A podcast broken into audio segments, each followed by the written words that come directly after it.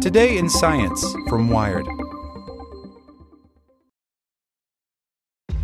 This episode is brought to you by ShipStation.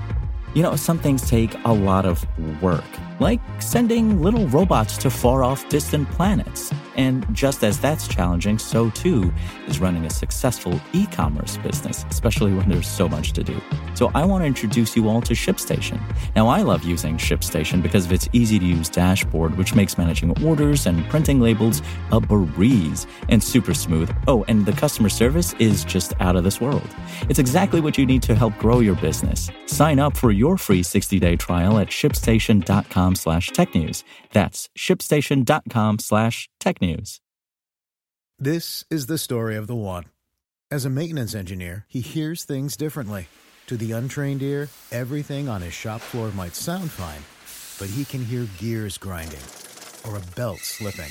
So he steps in to fix the problem at hand before it gets out of hand. And he knows Grainger's got the right product he needs to get the job done, which is music to his ears. Call, clickgrainger.com, or just stop by.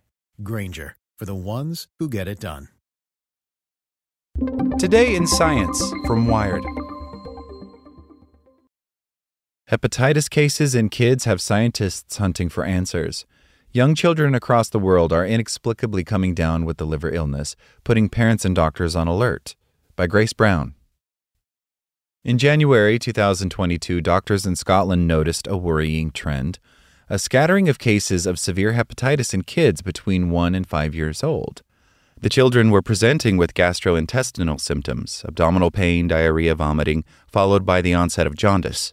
To see such acute hepatitis, a broad term that essentially describes inflammation of the liver, in young, previously healthy children was highly unusual and a cause for concern. By April 5th, the Scottish health authorities had recorded 11 cases. Unable to pin down their cause, they notified the World Health Organization, kicking off a global investigation that has left health authorities searching for answers. Cases were immediately picked up across Europe, in Denmark, France, the Netherlands, Ireland, Romania, and Spain, as well as in Israel and the U.S. On April 12th, the European Center for Disease Prevention and Control instructed its hepatitis network to keep an eye out for further cases fitting the description. Since then, case counts have continued growing. The UK has now reached a total of 114 cases, with 10 children requiring a liver transplant. In total, at least 190 cases have been logged in at least 12 countries. One child has died. But experts still aren't sure what is responsible for these cases. Hepatitis can be caused by exposure to a toxin or drug. An overdose of paracetamol can trigger liver damage, for instance. But toxicology screenings haven't turned up anything that looks like a probable explanation. So, could a viral infection be to blame? Acute forms of viral hepatitis are typically caused by an infection with one of the five hepatitis viruses A, B, C, D, and E. It's not unusual to see cases of hepatitis following an infection with one of these viruses, but in children, this generally occurs when they are immunosuppressed. The unusual thing is that it's happening so frequently in such a short period of time in generally well children, says Connor Bamford, a virologist at Queen's University Belfast. However, hepatitis viruses weren't detected in any of the kids and so can be ruled out.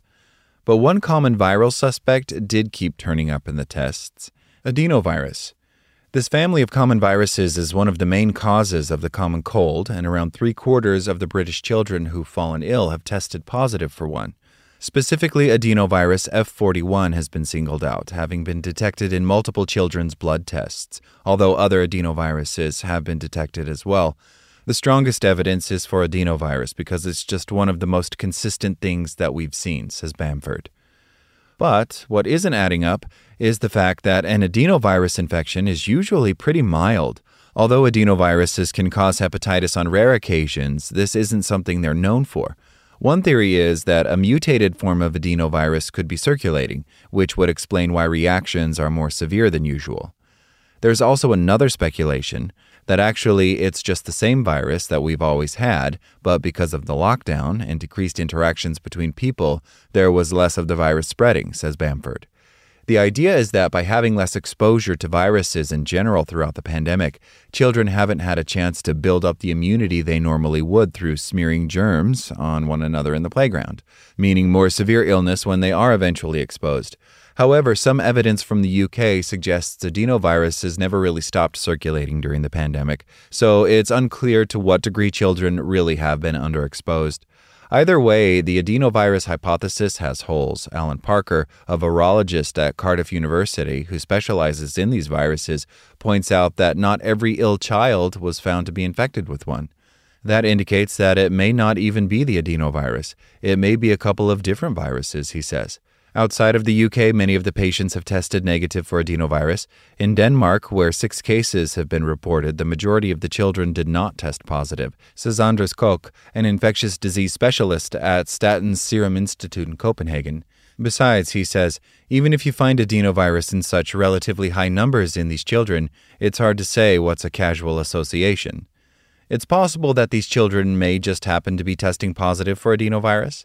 One of the funny things about adenovirus is that healthy children shed infectious virus for quite a while after the initial infection has resolved, says Charlotte Houldcroft, a virologist at the University of Cambridge. Even toddlers, for as long as six months after infection, might still be shedding a strain they had earlier. It is possible that there's lots of children currently shedding adenovirus who perhaps are several weeks away from the time that they are actually infected, she says and that's one of the factors that complicates linking the detection of adenovirus back to this particular disease. Plus, we don't know if lots of the children have tested positive simply because adenovirus is making the rounds in this age group. Health authorities don't typically track how much adenovirus is floating around, so there isn't any data that can show if adenovirus infections among the ill children are higher than we might expect. A similar murkiness surrounds theories that point to COVID. Some of the children did test positive for COVID, but that isn't surprising with case counts currently high in many of the countries implicated. Officials are therefore entertaining the possibility that the hepatitis cases might be due to multiple factors.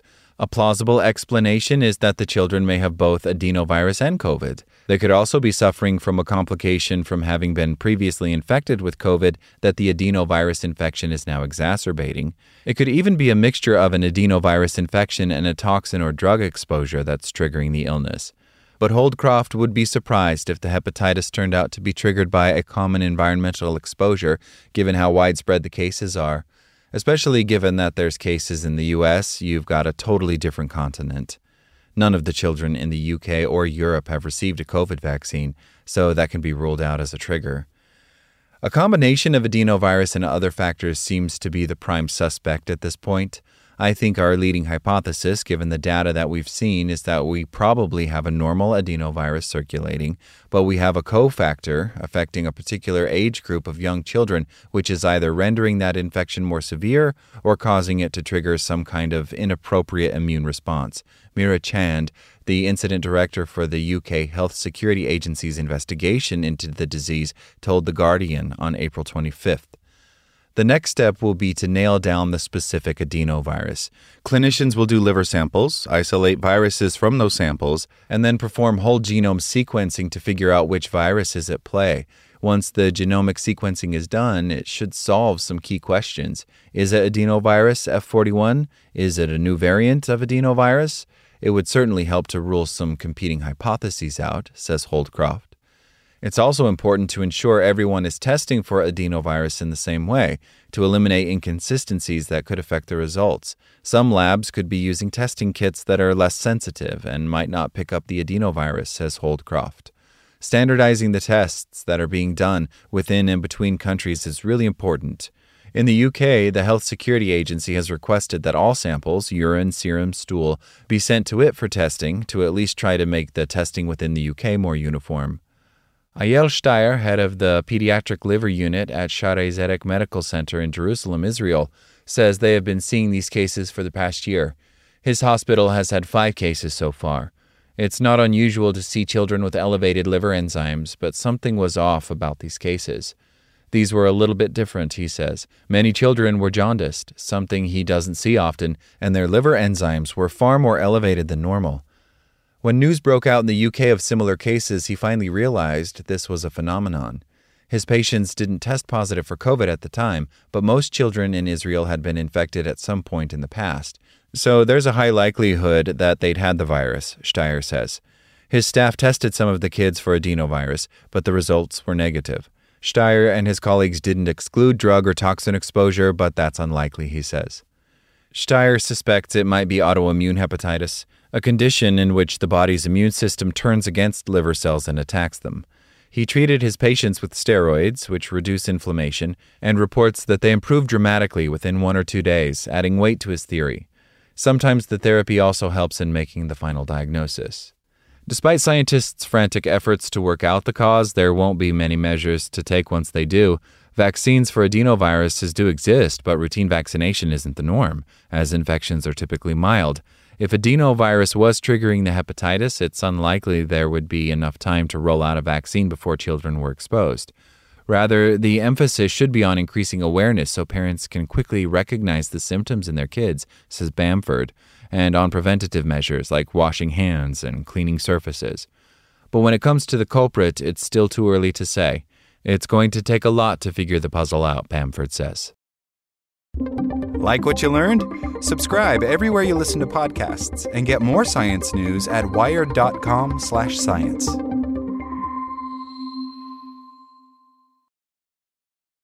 This is the story of the one. As a maintenance engineer, he hears things differently. To the untrained ear, everything on his shop floor might sound fine, but he can hear gears grinding or a belt slipping. So he steps in to fix the problem at hand before it gets out of hand. And he knows Grainger's got the right product he needs to get the job done, which is music to his ears. Call, clickgrainger.com, or just stop by. Grainger, for the ones who get it done.